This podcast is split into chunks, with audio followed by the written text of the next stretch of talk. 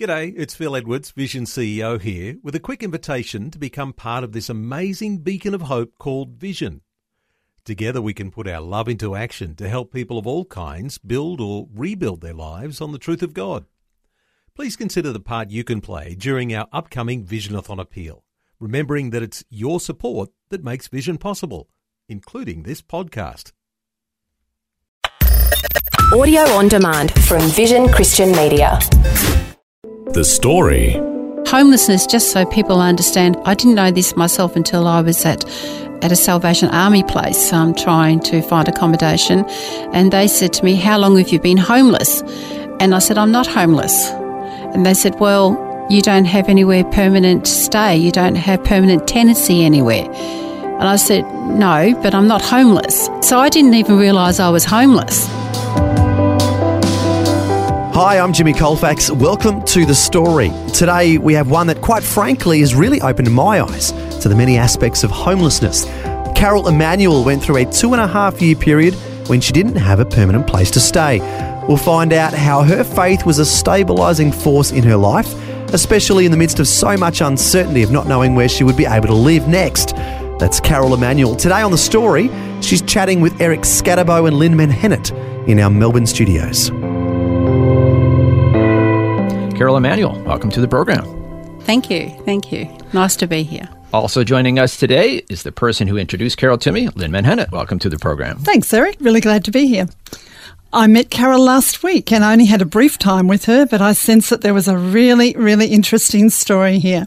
And you sent me a text, and I should say that I was just finishing off editing the interview that I did with the founders of Stable One Ministry, uh, Jenny Willits and Trevor Ingemels, about uh, helping people who are homeless. And I found out that there is a connection here. So when you sent that text, I said, yes, let's find out what it was actually like somebody going through being homeless, what that experience must have been like. And let me just start off. I'll just be frank with you, Carol. When I think of homeless people, you know, there are certain stereotypes and things that come to your mind. You don't fit any of them. I'm just being blunt with you here. Um, no, I, I, guess I don't. Um, it's uh, very little is known about homelessness with um, women, baby boomer women, me being a baby boomer woman. But that's my that's what's happened to me. And I just learned that I wasn't the only one, that there was huge amounts of baby boomer women out there suffering homelessness in different situations and being forced into unsuitable accommodation. Okay, yeah. so I'm very curious to know what events did occur that led to you being without a home. But first, let's back up and find out what is your background. Well, um, well, if I go right back, um, my background is that um, I'm a, a 10 pound pom. I came out to Australia Please when I was explain six. what that is. a 10 pound pom. Um, well, the pom word isn't very, um, what's it, complimentary, so I've forgotten what that means. But, but it was a, a slang scheme. term for somebody from England? Yeah, for someone, it's for someone from England or from the UK, if you Mm-hmm. like, that the government paid for, then we can come to Australia for £10 with the whole family and it was a way of populating Australia. And I will let you know that we have done our best. We're about 75 uh, now. Uh, so uh, there was just my mother, father, and uh, four siblings. And uh, yeah, so we came to Australia. So they got their money's worth, you're saying? We're, yes, Australia's got their money's worth, yeah. Do the best we can, we say, yeah. Okay. So, um, so that's how it started. I went to live in Cabramatta Hostel in Sydney and lived there for four and a half years. And I've only met one other family that was there, was in a hostel longer than us, and they were there six years, and they were friends of ours in the same hostel. So um, we grew up there, and uh, I first came in contact. I've always had a heart for poverty and injustice, so suffering. And it started at the age of six when I came to Australia, actually, because while we were in the migrant hostel in Cabramatta, there was another hostel in the distance behind us that we could see. And um, that was what we used to call as kids the Aussie hostel. And that hostel was very run down and wooden and rickety, and the children were quite, oh, um, let's say, snotty nosed. And I just, I just became aware that there were people worse off than than us. Not that I saw us as being bad off, but I just became aware of it then. And uh, so that's where my, my life started with um, with poverty and injustice, if you like. And at the same time, in the hostel, there was this family, Mr. and Mrs. Pinch. They didn't live there, but they used to come and teach Sunday school to the children. My parents weren't Christians, but they allowed us to go to Sunday school, my sister and I. And I love going because we used to get these beautiful little colourful texts of Jesus and things like that. And um, and he was my first love, and um, and he's still my first love. And um, I just loved how he um, looked after children, care for them, and um, comforted children was always there for them and they sat on his lap. And I just loved all that sort of thing. And it might be I don't remember pictures of uh, or stories in the Bible of uh, children sitting on Jesus' lap but they're the texts that were there and that's when I had a heart for Jesus and I had, had a heart for poverty and injustice. How did life unfold for you after that? Um, well, uh, my father uh, always worked in the baking industry, so he worked for Sunday Cross Bakeries for years. So we moved around a fair bit, and um, um, and in my life, later on in life, once we left the hostel, the um, abuse uh, started happening with my mother, and um, my and I don't mean my father, I mean my mum was uh, abusive to us, physically abusive uh, and other ways, and um, that was really, really, really difficult time. And I, th- I think, you know, looking back now, I can feel for mum without any family here in Australia. Um, she just had another child. She went from a hostel where she didn't cook. We didn't have a kitchen. We had share toilet facilities, um, uh, shower facilities. Um, she didn't really have a home much of her own, so it must have been very difficult for her. And um, yeah, so she didn't cope with us as teenagers either, and that sort of thing. So we had lots of abuse in the family. So um, I kept on running away from home from the age of 15 um, till I was about, mm, I think, well, for a year, a year and a half, kept on running away from home because I didn't want to go back home because I was going to get hurt. And um, I went to live with an uncle and aunt um, in, uh, I was living in Canberra at that time, came down from Canberra, came to an uncle and aunt. They took me in. And a neighbour of theirs who they were friends with were from the Reformed Church in Box Hill and they took me that family took me to the youth group and then I got involved with the Reformed Church and I became a Christian when I was 17 in Oasis Youth Camp in Mount Evelyn. Oh, wow. Um, So that's Yeah. set up quite a foundation of faith early on in life for you, hasn't it? oh, definitely, definitely. And um, I always knew that God loved me. And um, so He's always been there. It was just constant. I don't know how to say it. It was just like a, a constant companion, I guess, you know, just part of me, really. And you were going to need that in the years ahead with what happened to you, weren't you? Oh, definitely. Yes. Yes, definitely. And I used to have this picture in my head whenever I've, I've gone through bad times, and I still do. And I just picture myself with Jesus having his arms around me and with my head is just um, leaning on his shoulder, you know, and um, just, you know, his arms are around me. I'm just being comforted. Um, they were in the really bad times. I go to that visual. I'm a very visual person, and that really helps me a lot. And as life unfolded for you and circumstances got really difficult, I'm sure that would have been challenged. Do you want to tell us about what happened then? Yeah, I, um, I got married when I was really young, and um, my marriage broke up um, due to dishonesty in, in the marriage. And um, yeah, so um, there was an incident where that was fraud was involved, and um, yeah, and I couldn't maintain my own integrity uh, within the relationship, and that really bothered me because I like to be you know, I'm an honest person. I see myself as a very honest person. So, yeah, so I left that relationship and I remarried oh, about five years later. And um, the person I uh, married, I didn't realise, but um, was an alcoholic.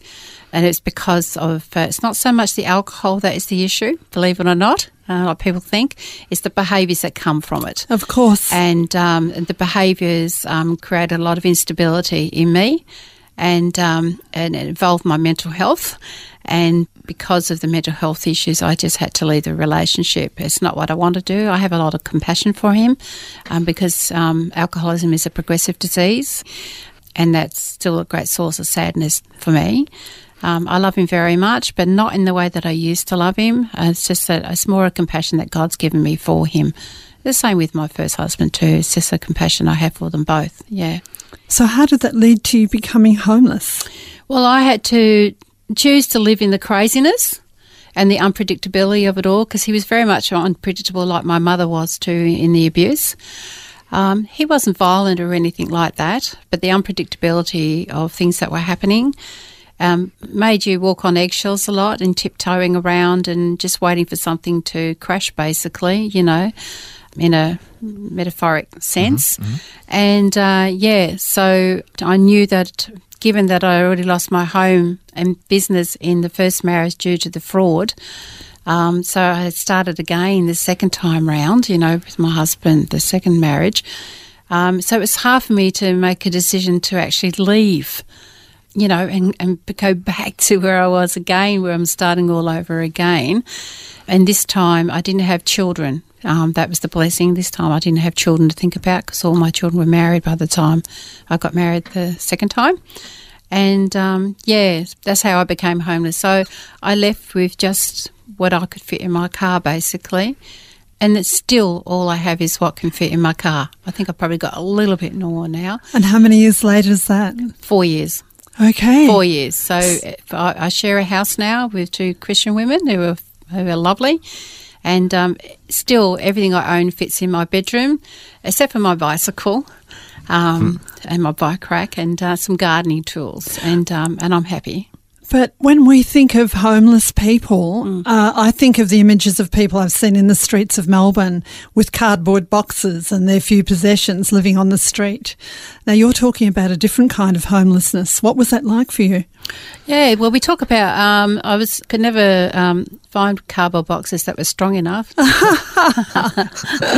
no, no, I wasn't like that at all. Um, because I'm a baby boomer woman, um, and the stats out there say it too, that we have more social connections, and people don't like to see us out on the street.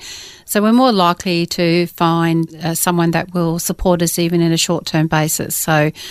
Um, so I never couch surfed either, but I bedroom surfed. What's the So- difference? Oh, the difference is I got a bedroom and a Uh-huh. bed. Okay. And um, yeah, so Just people you knew? people, family, um, uh, friends of family, that sort of thing. Um, but different reasons, you know, like um, uh, my sister took me in at first, but um, you know there were situations with her and her husband, and um, I couldn't stay there on a permanent basis. So I had to move on. I moved on with a friend of hers, and um, that was uh, was working out. But then she was renting, and they sold that unit. So I was only ended up being there like not even three months. And then I can't remember. Quite honestly, I moved to a lot of places, you know, on temporary basis, back and forth for the two and a half years. And um, homelessness, just so, um, so people understand, I, I didn't know this myself until I was at at a Salvation Army place um, trying to find accommodation. And they said to me, How long have you been homeless? And I said, I'm not homeless. And they said, Well, you don't have anywhere permanent to stay. You don't have permanent tenancy anywhere. And I said, No, but I'm not homeless. So I didn't even realise I was homeless. How confronting that must have been for you. It, it was because uh, I'm thinking, How did I get here?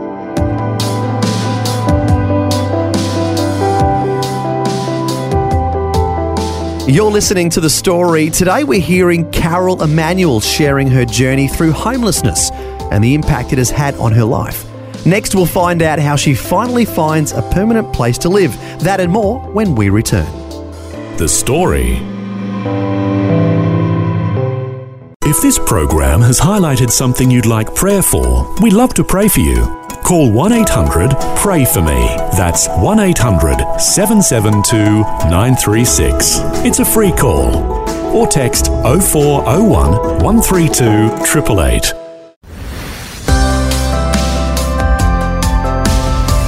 Hi, I'm Jimmy Colfax, and this is The Story.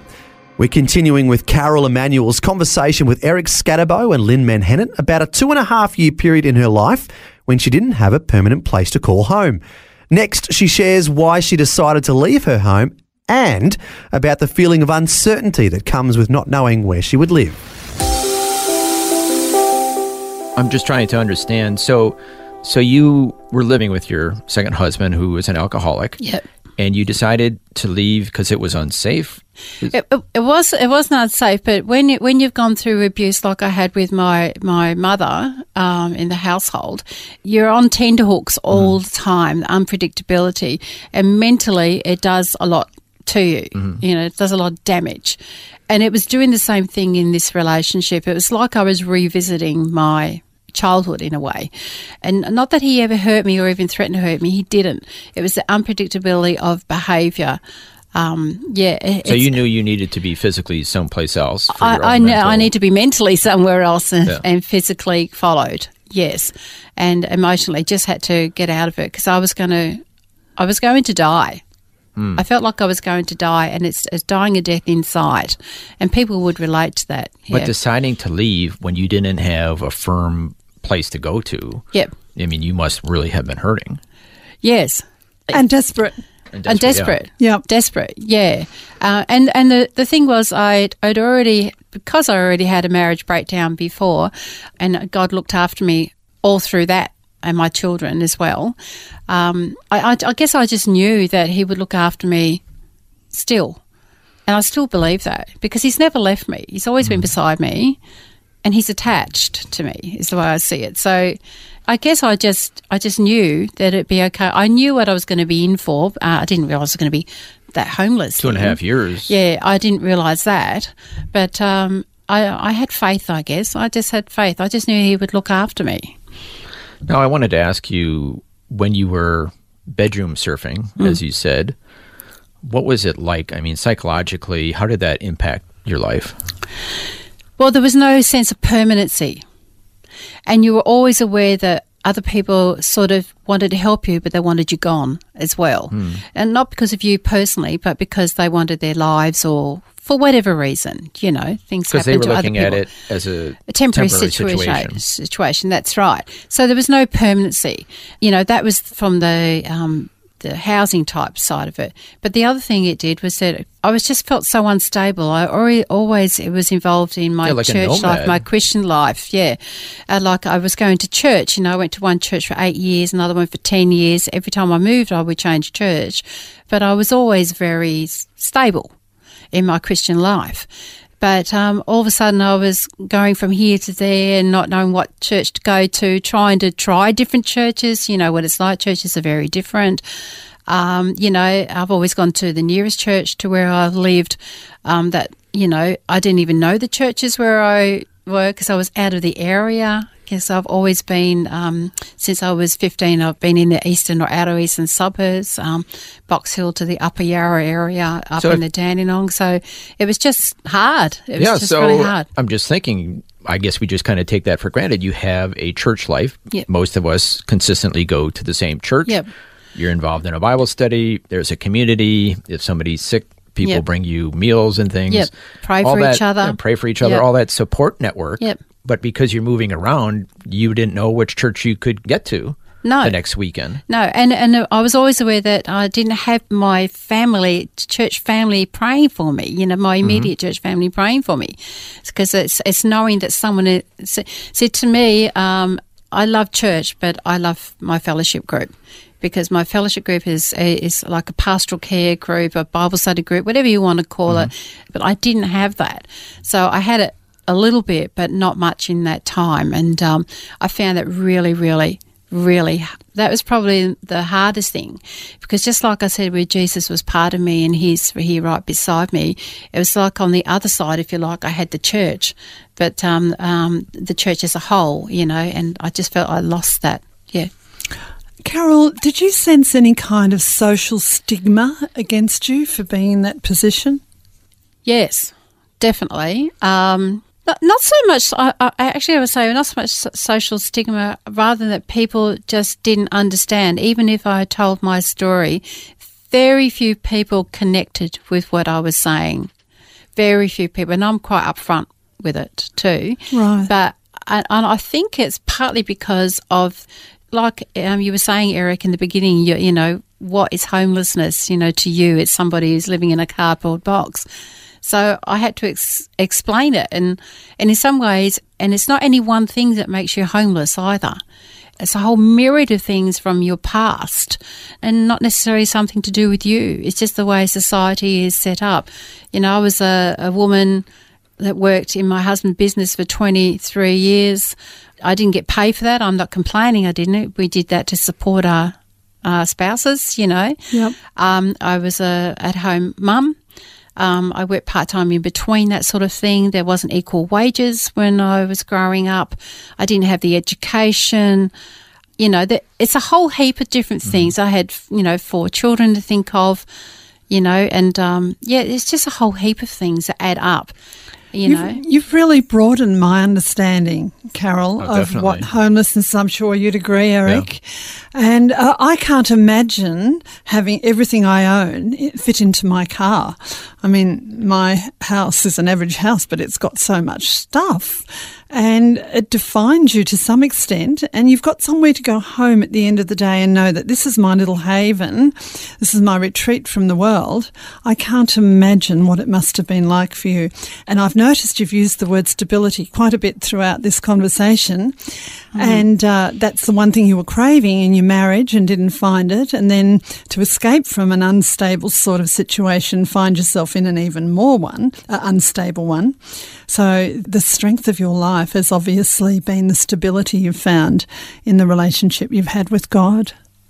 I I guess I haven't really thought about it like that, you know, but but it's true. That is the one thing that has been stable.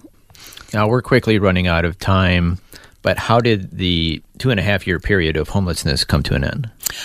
Um, it came to an end when I was in a situation where I was absolutely desperate for accommodation. Um, I actually got, uh, I had to leave suddenly one of the places because it was an unsafe situation. And I met a lady through Al Anon. I'm a member of Al Anon, which is um, Friends and Family of Alcoholics. And I met a lady there who was living in a place in Lilydale on Mangans Road. Yep. And I went there and um, they talked to me and I just said I needed somewhere to stay and they said when? And I said now. And they took me in.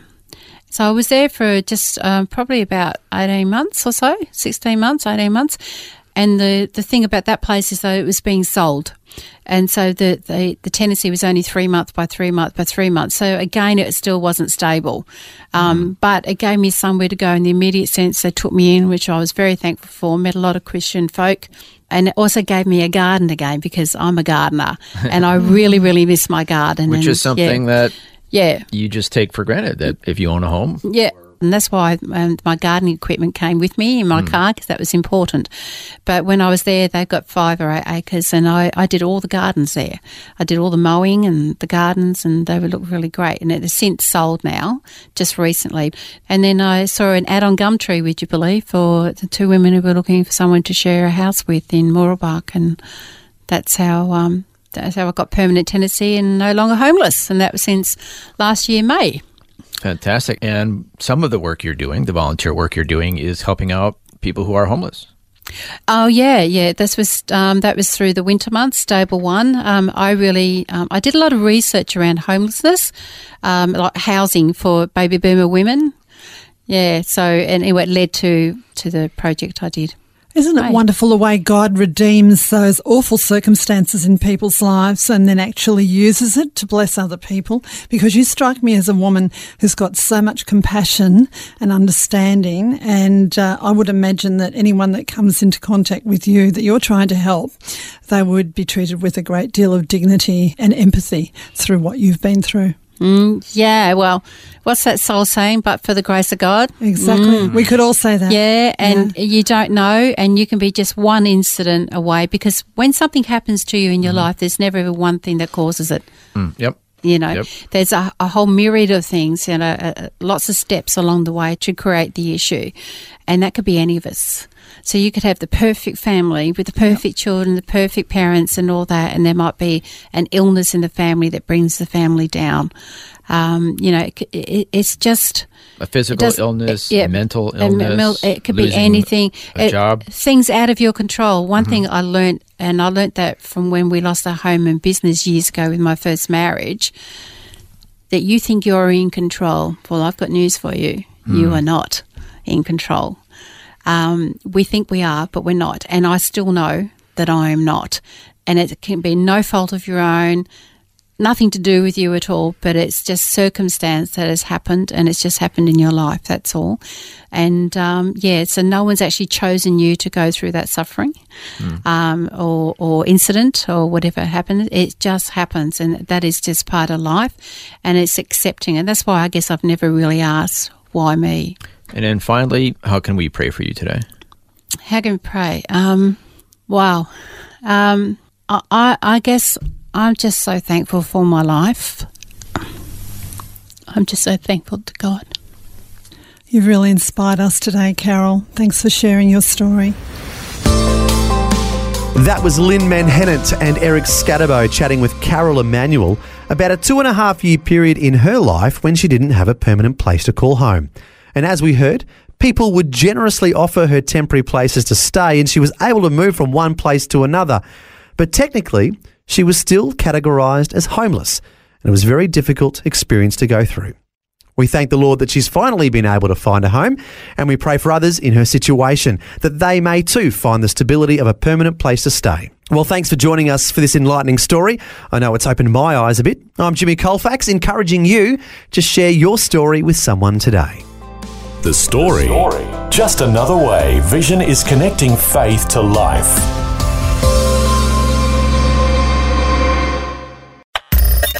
Thanks for taking time to listen to this audio on demand from Vision Christian Media.